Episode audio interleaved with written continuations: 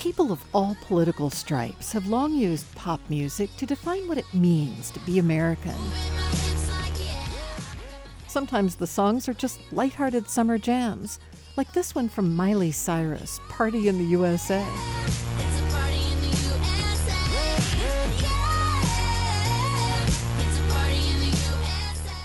But other times, these musical arguments are serious. For example, when Jay Z raps about selling drugs in order to pursue the American dream, he's also critiquing how race and class exclusion left his family behind. Streets raised me, part in my bad manners. I got my liberty, uh, chopping grams up. Uh, street justice, I pray God understand us. Uh, I pledge allegiance to all the scramblers. This is the Star Spangled Banner. From Virginia Humanities, this is With Good Reason. I'm Sarah McConnell. Today we're tracing political and social change through popular music, from party anthems to protest songs. Sweet Father Joseph, sweet Jesus, we made it in America. Sweet And later in the show, tracing America's democratic identity through music, both during the early days of the Republic and today. What kind of music are we as a democratic society going to produce that can help us identify ourselves as a nation? But first, Charlie McGovern argues that American popular music has always been fiercely political. McGovern is a professor of American Studies at William and Mary. His forthcoming book is Body and Soul Race, Citizenship, and Popular Music, 1930 to 1977. Charlie, as you're looking into popular music after World War II, are you finding a lot of it is patriotic music? Well, the war made so many people conscious of both the fragility of the nation and its strength. And as the war gave way to uh, the years after, when the Cold War, uh, of course, became the dominant policy, and civil rights and other movements for social change came to national prominence, all of that was expressed in the music. People loved this country and they wanted this country to be better. So, what sorts of American ideals were people singing about? Were these mostly white singers? Oh no, this was a, a, a, a great conversation, if you will, so that people meant different things by freedom, they meant different things by equality, they meant different things by what it meant to belong, to be a full person, to have respect. So, take me through a few of the songs that show how World War II was a player in this story, where people were singing about patriotism or American ideals or what it is to be American. Sure. The pop music of the time tell stories about people parted, absent lovers. And my favorite of all of these songs is by Glenn Miller and the Army Air Force Band. And it's a song called Good Night Wherever You Are. wherever you are. May your dreams be pleasant dreams wherever you are. If only one little wish that I wish comes true.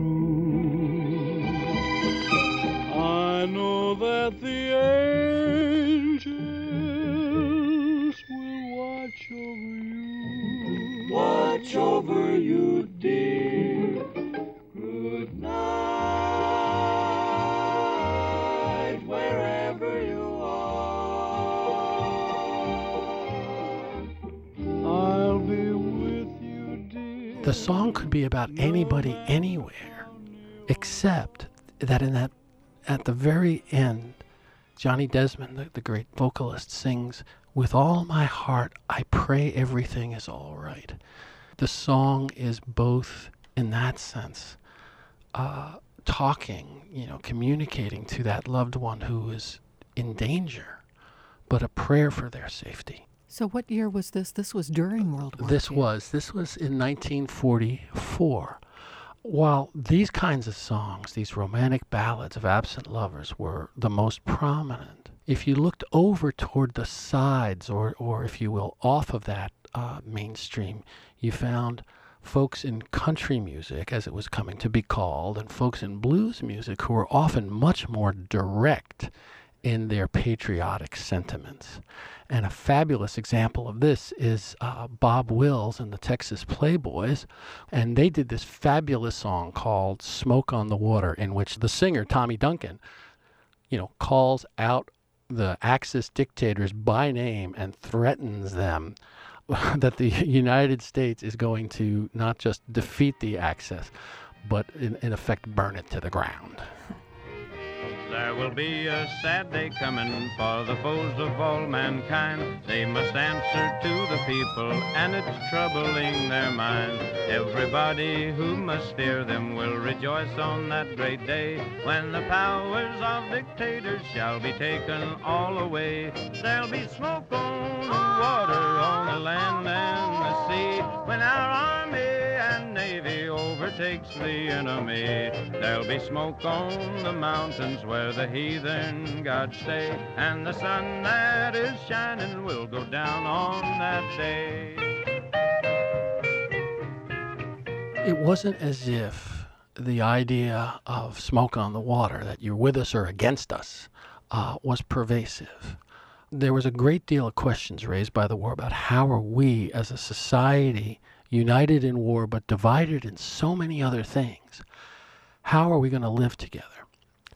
And after the war, pundits, politicians, and artists all were very concerned with what used to be called tolerance or uh, belonging. And Frank Sinatra, who had just become the, the most popular singer in America, devoted uh, a lot of his time as a young artist to doing work for uh, racial and ethnic tolerance. And one of the, the cornerstones of his efforts was his uh, song, The House I Live In. What is America to me? A name, a map, or a flag I see, a certain word democracy.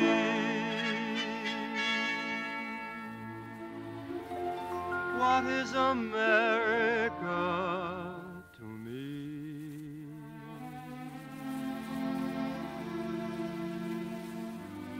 The house I live in, a plot of earth, a street, the grocer and the butcher, and the people that I meet, the children in the playground, the faces that I see, all races and religions.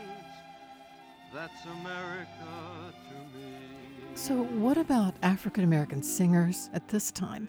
Were they also singing patriotic songs during this period?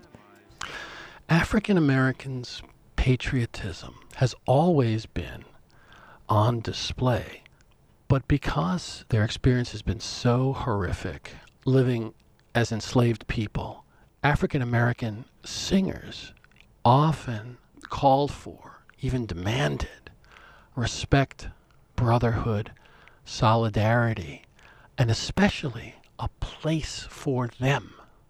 And there was nobody who, who did that better than Nat King Cole.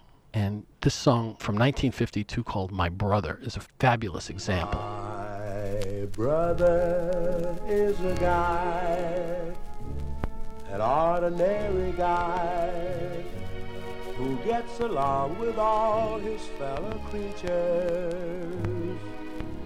My brother makes the claim, folks are pretty much the same. Fifty dollar seats are in the bleachers. My brother doesn't ask what church you may prefer, what friends you have, or who you get your mail from. He doesn't want to know how much money you can show, or what side of the railroad track you hail from. He's always understood. It's interesting. It's so beautiful, but it's also a very subtle message. We're Yes. all one, right? Yes, yes. But by the early 1960s, African Americans were getting more and more impatient. And Lena Horne, you know, pin-up idol of black and white soldiers during World War II, she comes out with a song called Now. It's one of the most powerful civil rights songs that ever appeared on a Pop 45.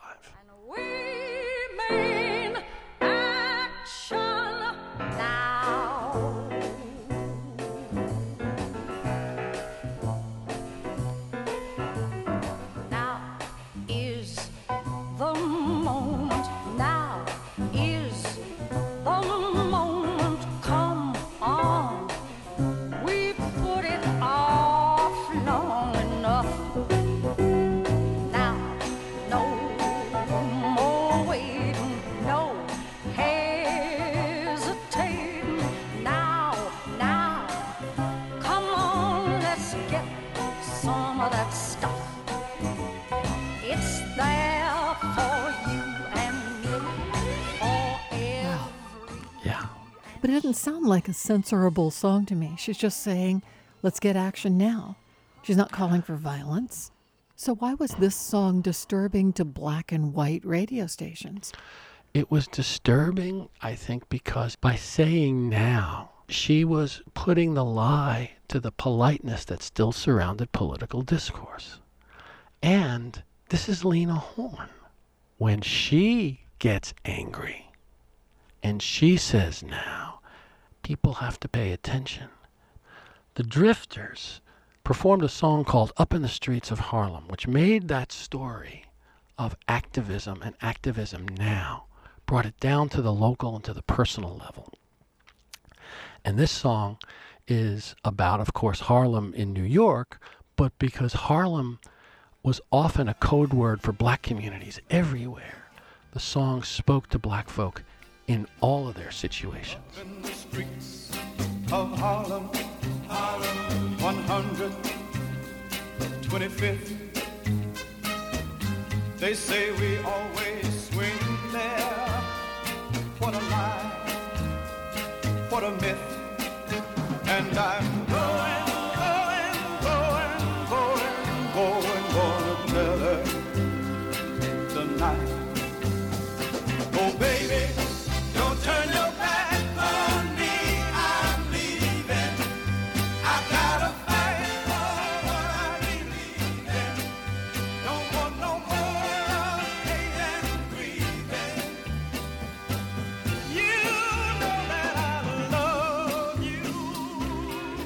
what is he saying? I'm going to leave and help out? Right. And he can no longer put up with the expectations of the white world that black folk like him just sort of grin and bear it.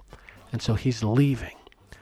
And if you listen to the lyrics closely, he's not going to the Vietnam War. He's going to join the movement. So he's leaving the streets of Harlem to go work for a better racial world. As the 60s progressed, there are riots and uprisings, uh, violence, destruction, and the poverty has not gone away. By 1968, the United States is on fire. The time for restraint had passed. And Curtis Mayfield and his group, the Impressions, Curtis says that's, that being enslaved and working for freedom has made black Americans just as important and just as entitled as anyone else. And so that's what's going on, and this is my country. Too many have died in protecting my pride for me to go second class.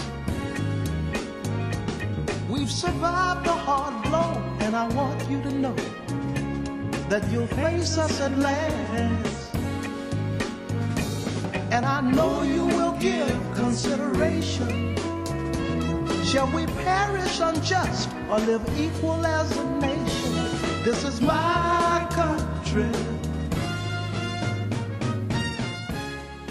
This song is so infectious, it is uplifting, even as they are telling us a really, really hard truth that in 1968 most white Americans were still not dealing with.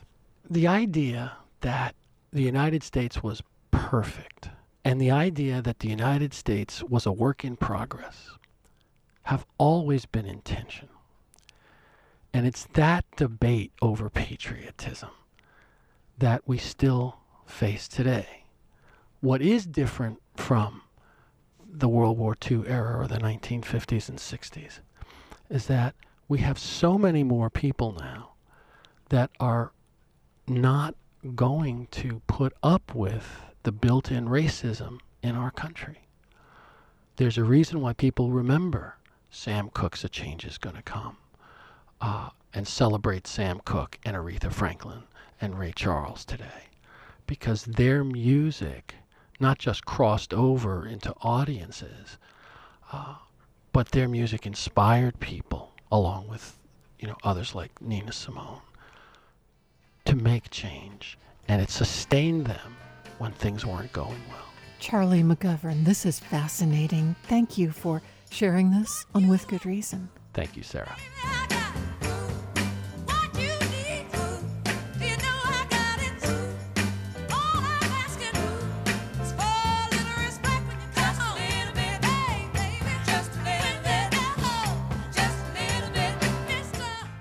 Charlie McGovern is a professor of American Studies at William and Mary.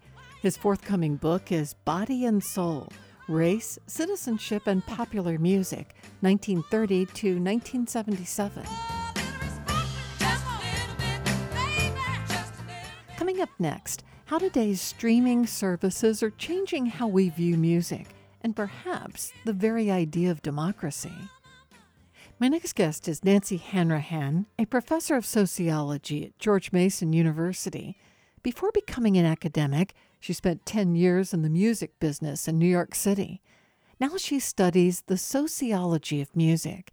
She argues the American ideas of democracy and citizenship are interwoven with how we experience music, from orchestral performance to digital streaming. Nancy, so people have been debating the notion of how music furthers democracy or is representative of our democratic ideals for a long time. When did you first see that emerge in American culture? It goes back to the 1830s. At that time, the concern with democracy was a way of distinguishing the culture of these United States from the elite and aristocratic cultures of Europe.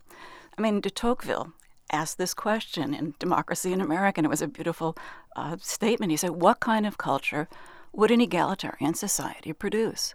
Because up until that point, culture, and I'm using that word in quotes, was really associated with aristocratic or elites in society.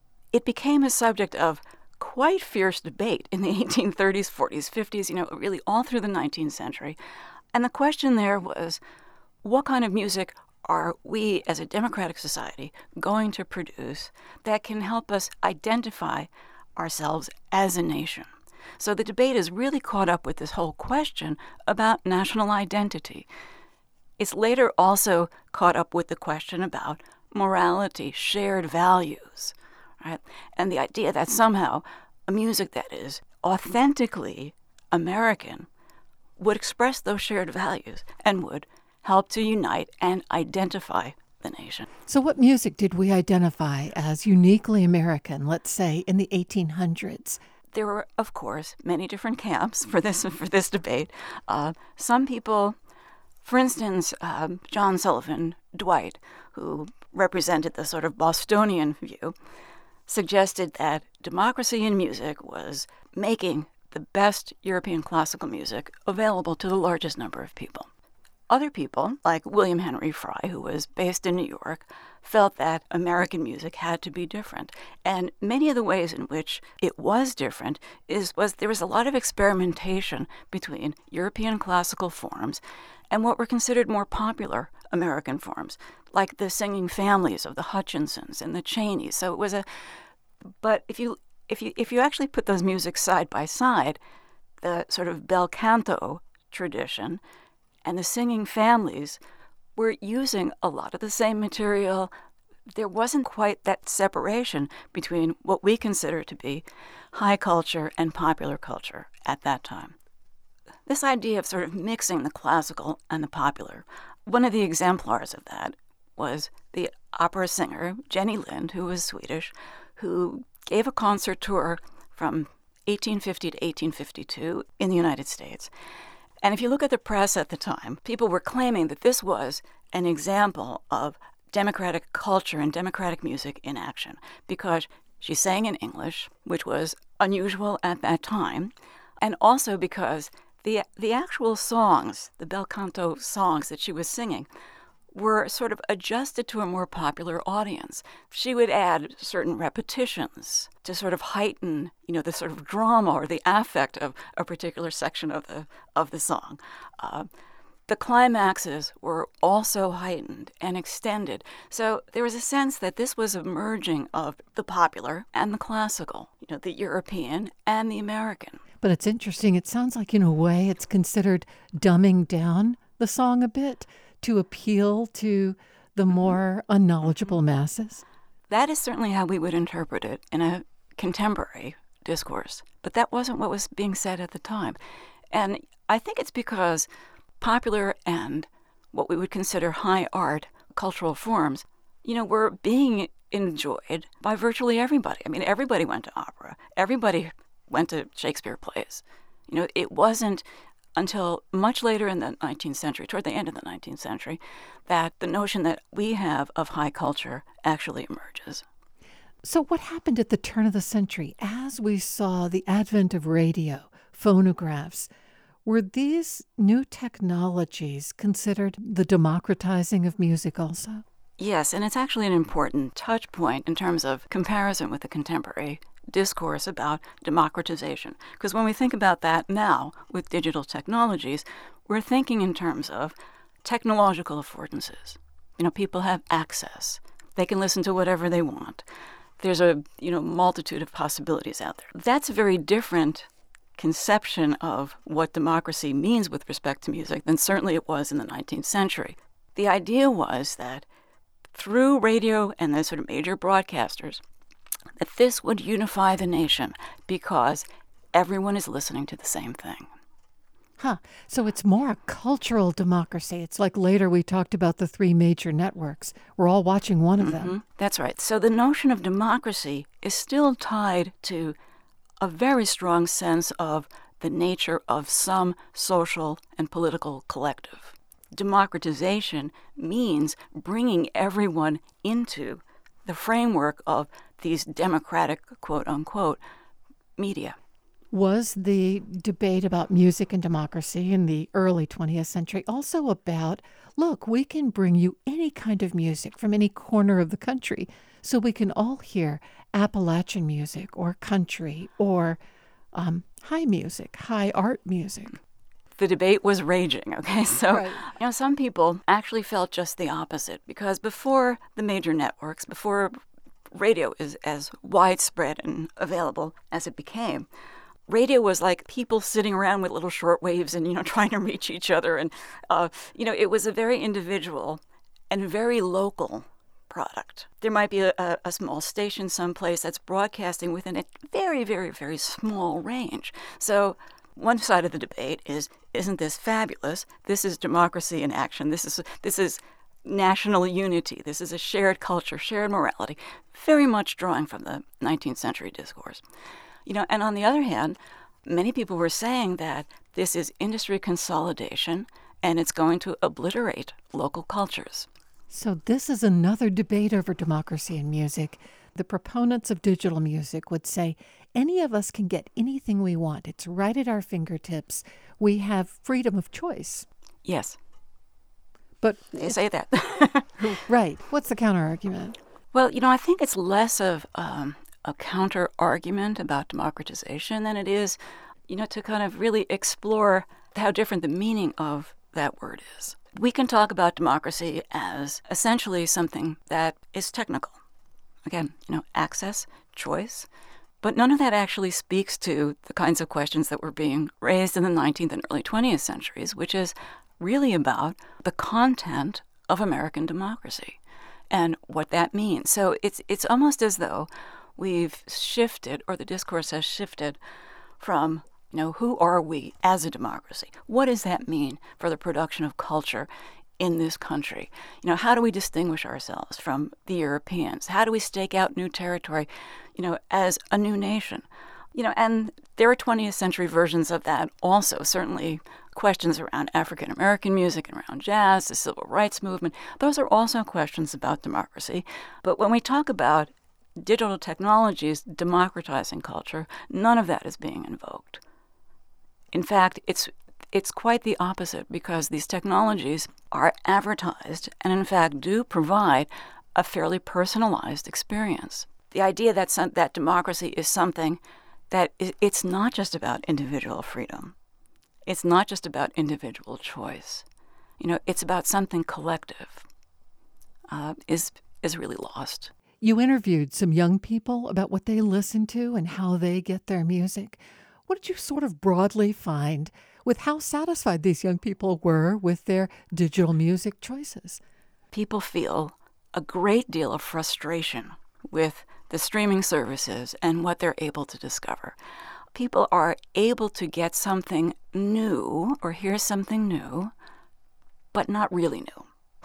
you know, they get to hear something that's a little bit different from what they've heard before in the sense that it's not exactly the same song. But one level of frustration is that people don't really feel that, even though all this music is out there, that they really are able to access it because there is so much out there. People need help navigating all the possibilities. So they rely on the streaming services and, you know, to some extent also their social networks. But what is technically available isn't necessarily audible because if the if the song isn't absolutely right, next, next, skip, skip, skip, skipping rates are astronomical. It's so interesting. So we're choosing our music like we choose Tinder dates, right? Right. Swipe, swipe, swipe. Swipe, yes. swipe, swipe. Exactly. I think that's where the debate is with respect to the digital technologies. At this point, it's it's, it's about the market. Is this a question about democracy in any real sense? I, I don't I don't hear that. I really don't hear it. Nancy Hanrahan, thank you for talking with me on With Good Reason. It's really been such a pleasure, Sarah. Thank you so much for having me. Nancy Hanrahan is a professor of sociology at George Mason University. Her current research project is called Music and Democracy, which explores two centuries of discourse about popular music in the United States. This is With Good Reason. We'll be right back.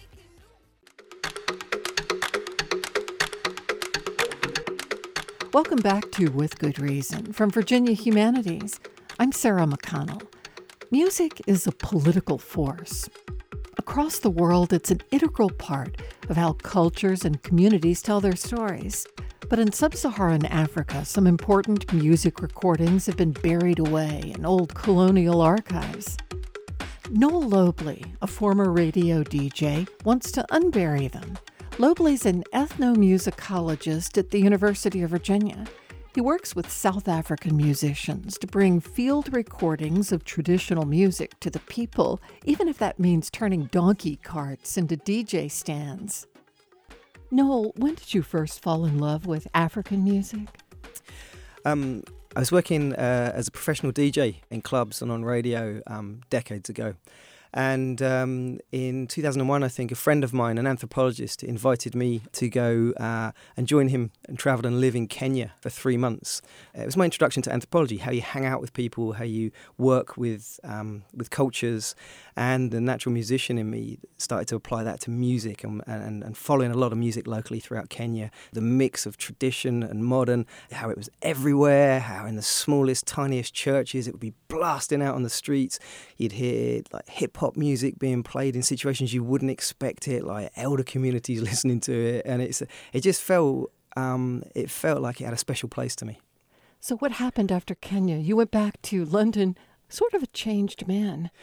Yeah, came back um, determined to work with, to study African music, to find out what was underneath it. Uh, I studied ethnomusicology back at the University of Oxford in England.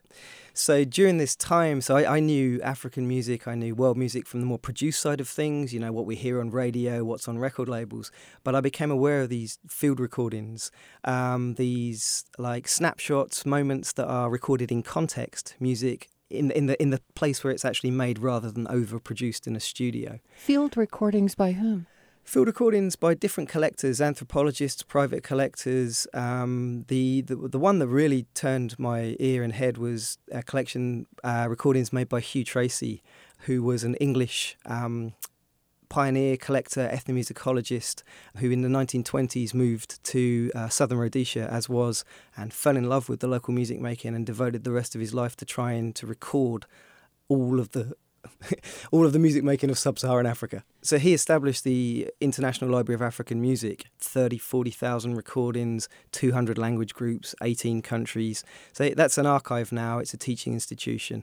Um, but when I was first introduced to it, I could only find little tiny fragments online. Give me an example of an early fragment you found that just thrilled you. One that stayed with me, stood out so strongly in these early days of listening, was um, a recording of a Lesiba mouthbow played by shepherd boys in Lesotho. We'll listen to a short fragment here.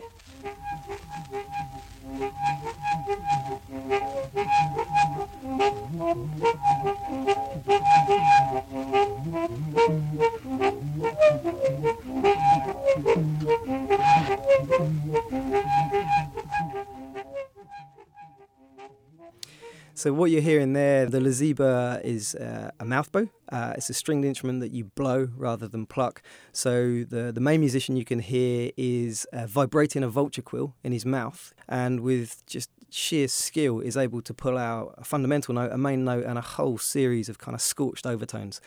You can also hear whistling, and the expression happens at the kind of the grumblings and, and, and, and the mumblings, they all happen at the same time as playing the instrument.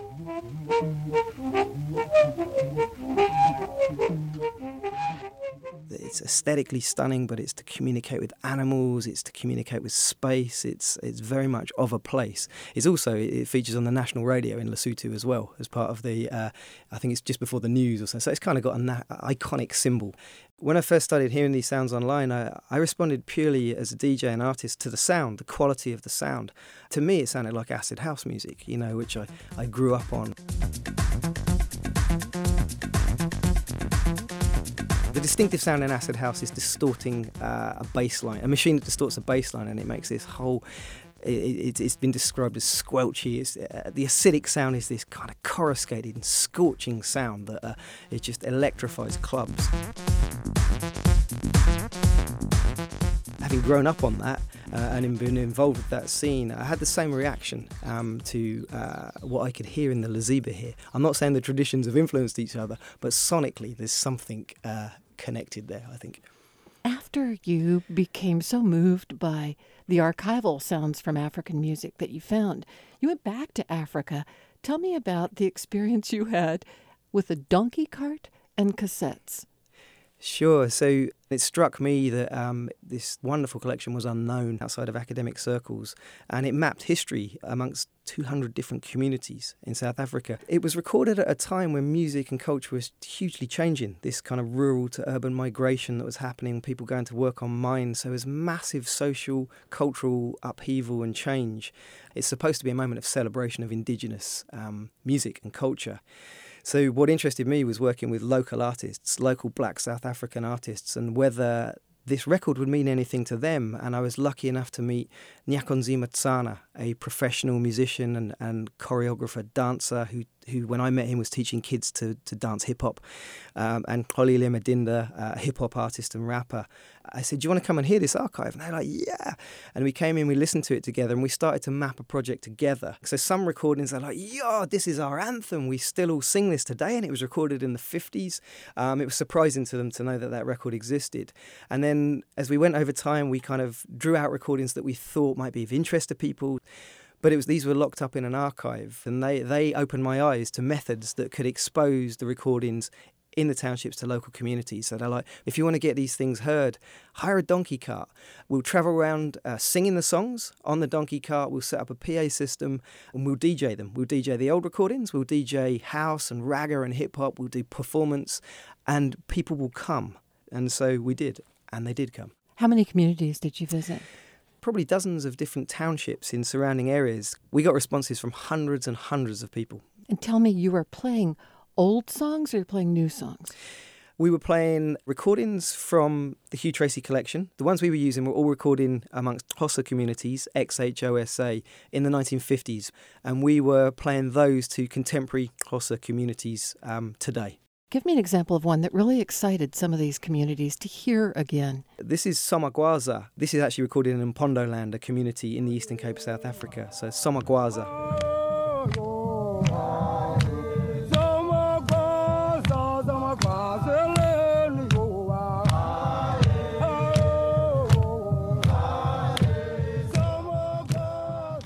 When I was going through the collection with Nyaki and Xolile, Nyaki was like, Yo, this is our national anthem. Everyone knows this song. We sing this. And he told me what it was, how it was used. What he was surprised him was that it had been recorded 50 years earlier or 60 years earlier. Um, he's like, People want to hear this. They want to hear this. So it became one of the selection of songs that we started to share with people. And it was the one that was most well known. It was still performed a lot today.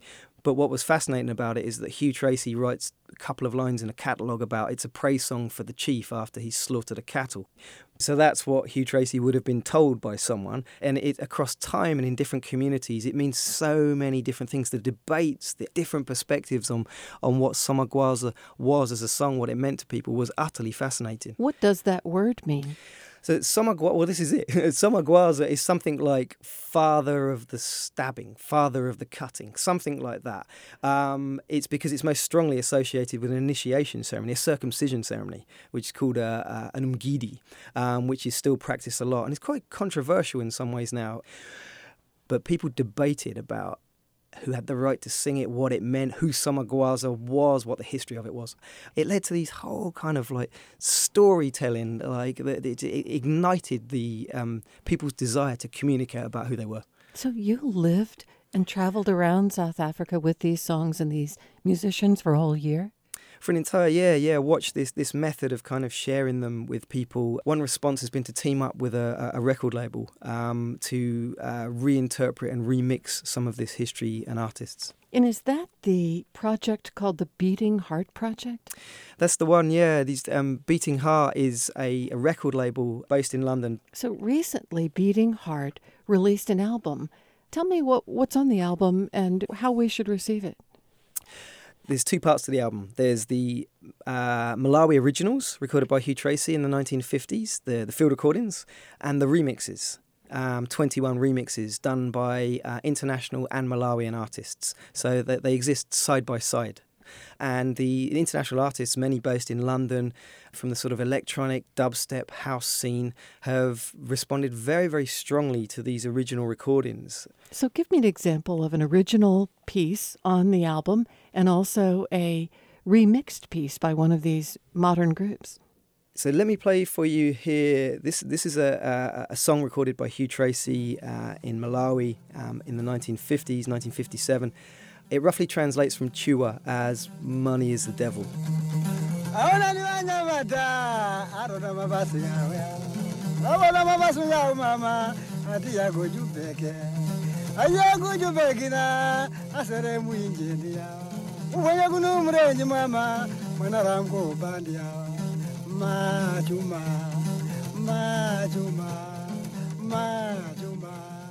Uh, so the musician is Betty Kamanga, um, recorded in 1957, playing the bangwe, um, which is a raft zither, um, a stringed instrument that's, that's, played by hand, and he's obviously singing um, at the same time.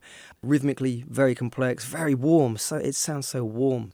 Uh, and the topic, he, he's singing about the the problems of money, what happens when you leave your community and go and work on uh, on the mines in Johannesburg. There was huge uh, rural to urban migration at this time.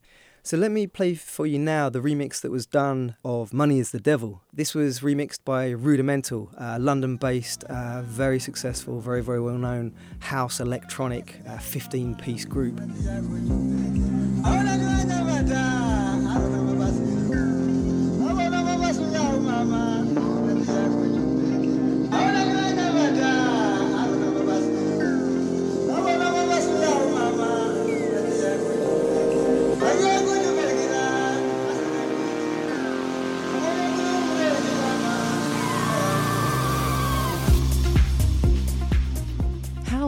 London dance audiences responding to this? It's it's gone down really strongly at festivals. Uh, people really gone for the the sound, and I say the story behind it because um, Beating Heart is trying to work by using this sort of international profile of artists and the electronic house scene to inv- help invest back in um, local community projects all of the artists on Beating Heart Malawi work for nothing.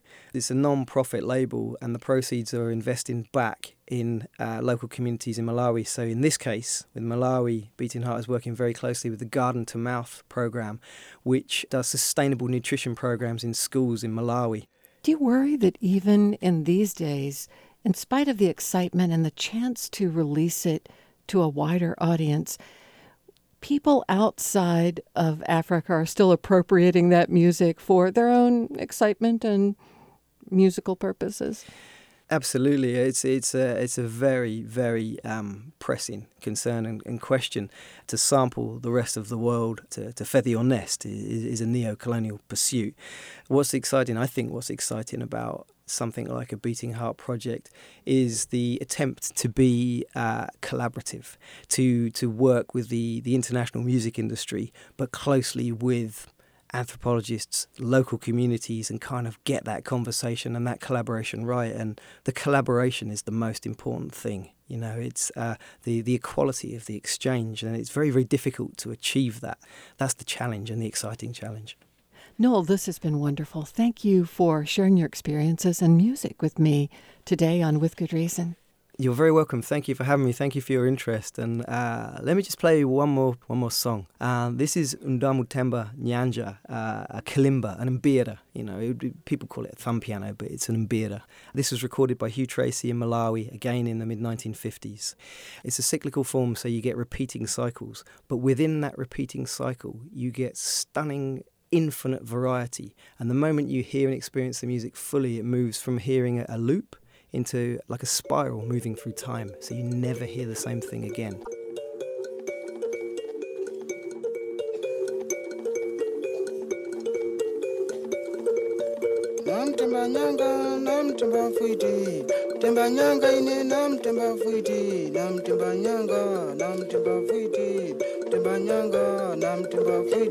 Namtemba nyanga ine namtemba fuiti namtemba nyanga namtemba fuiti temba nyanga namtemba fuiti namtemba nyanga ine namtemba fuiti namtemba nyanga temba namtemba nyanga namtemba fuiti nyanga ine namtemba fuiti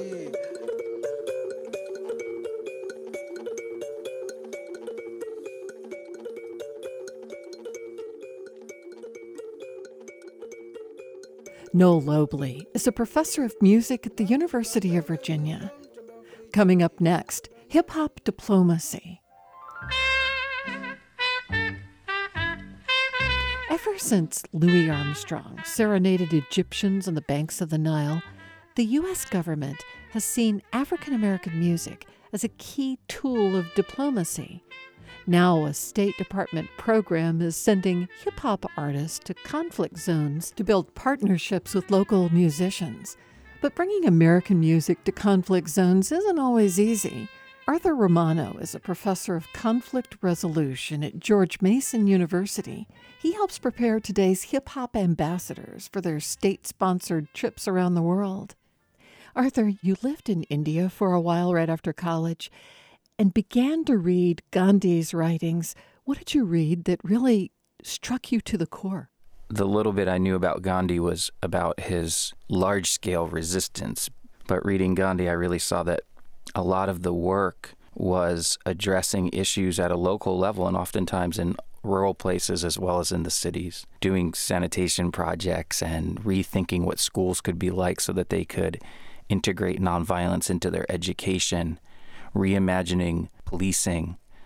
All of that made sense to me immediately in terms of its potential impact. When you think of Gandhi and Martin Luther King and conflict resolution, it's not so much sitting down in dialogue between oppressors and the oppressed. It's more Gandhi and Martin Luther King finding ways forward to achieve their ultimate political ends, right? It's both. So, in those circumstances where people sometimes don't have a seat at the table and ability to influence policy, how are you going to have a meaningful conversation? When people come together like that uh, to build a social movement, uh, it brings issues that are hidden for the larger population to the surface and the power dynamics can start to shift. At some point, dialogue, negotiation, mediation, those kinds of things become possible. That's one of the pieces where I think music is, is powerful. You most recently have been working with the State Department teaching peace practices to young hip hop artists and musicians. Tell me more about that program. Sure. That program's called Next Level. They go to various countries, oftentimes conflict affected countries, with a group of hip hop artists and reach out to a group of artists and support them in producing music.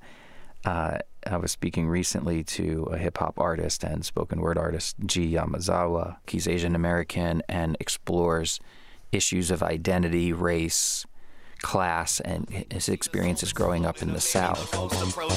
Holy smokes, it's osmosis. I never knew I was a shogun, cause in school I only learned about the Romans. What up, stanzas for the grandmas who don't understand what it's like to hear country grammar I also had a chance to speak with Kane Smego, one of the next level artists that went to Zimbabwe. Kane explores a variety of issues in his work issues of immigration, issues of uh, whiteness in the United States. Living, living in the tenements, and then it was the Irish came along, and the Germans looked down to them, said that they couldn't be there. That's the Italians come now, the Irish all of a sudden don't feel like such embarrassments. They started to point the finger like Italians ain't Americans, and there again we see another change. When the there you get a sense of his the directness to get people to think about it a little bit differently. Music plays an important role in social movements.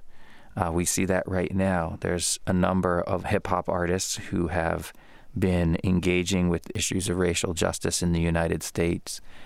Kendrick Lamar's performance, of course, at the Grammys brought up issues and really exemplified issues of the history of racial segregation and violence in the United States that generated a lot of conversation. There's been the work of Tef Poe in St. Louis, where he's really, um, in many ways, educated people nationally about the context that people are living in, uh, both in St. Louis and Ferguson.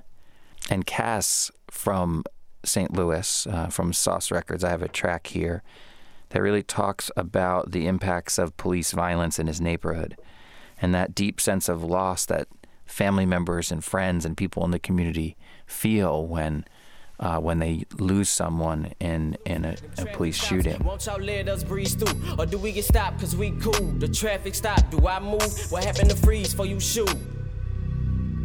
What happened to freeze for you shoot?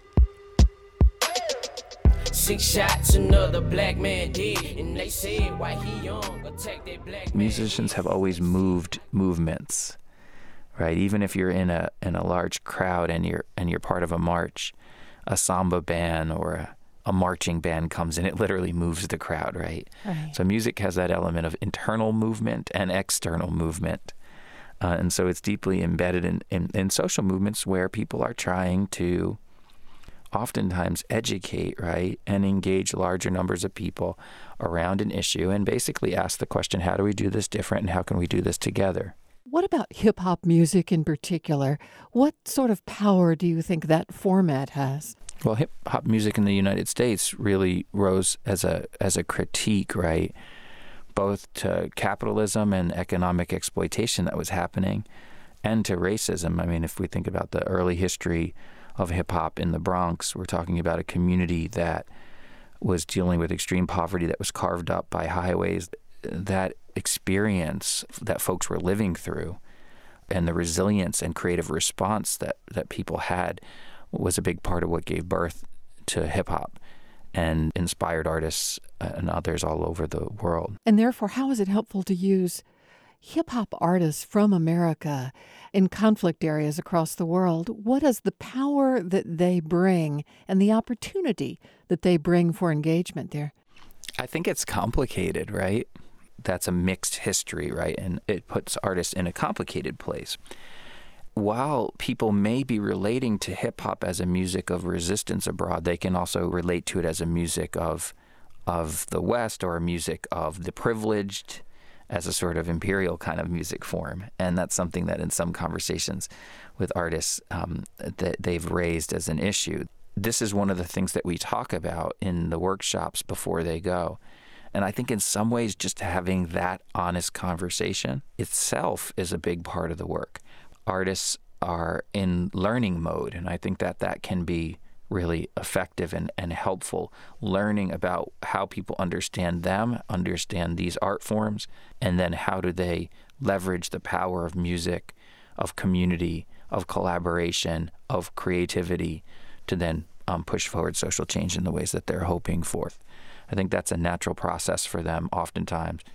Arthur Romano, thank you for sharing your insights into this on With Good Reason. It was a pleasure to be here. Thank you.